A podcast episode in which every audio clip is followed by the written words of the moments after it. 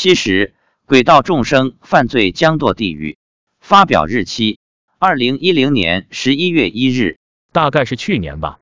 有一次登山，妻子说有两只蜜蜂在我肩膀上叮我，他用手一拍，说被我拍死了。我说你以后再碰到，把他们赶走就行了，不要打死他们。妻子说他们会咬你，当然要打死掉。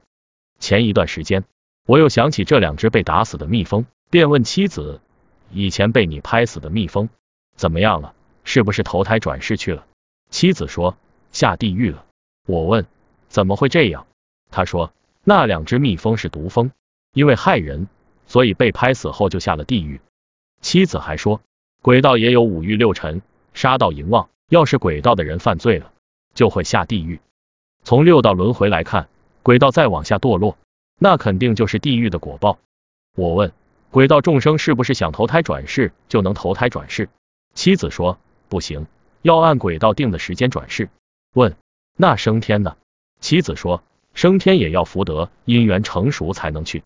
有一次家里过节祭祖时，我曾让妻子问过已故的父亲，他们听闻大悲咒或者阳上的人念佛回向给他们，他们有什么好处？父亲说。投胎转世会快一点，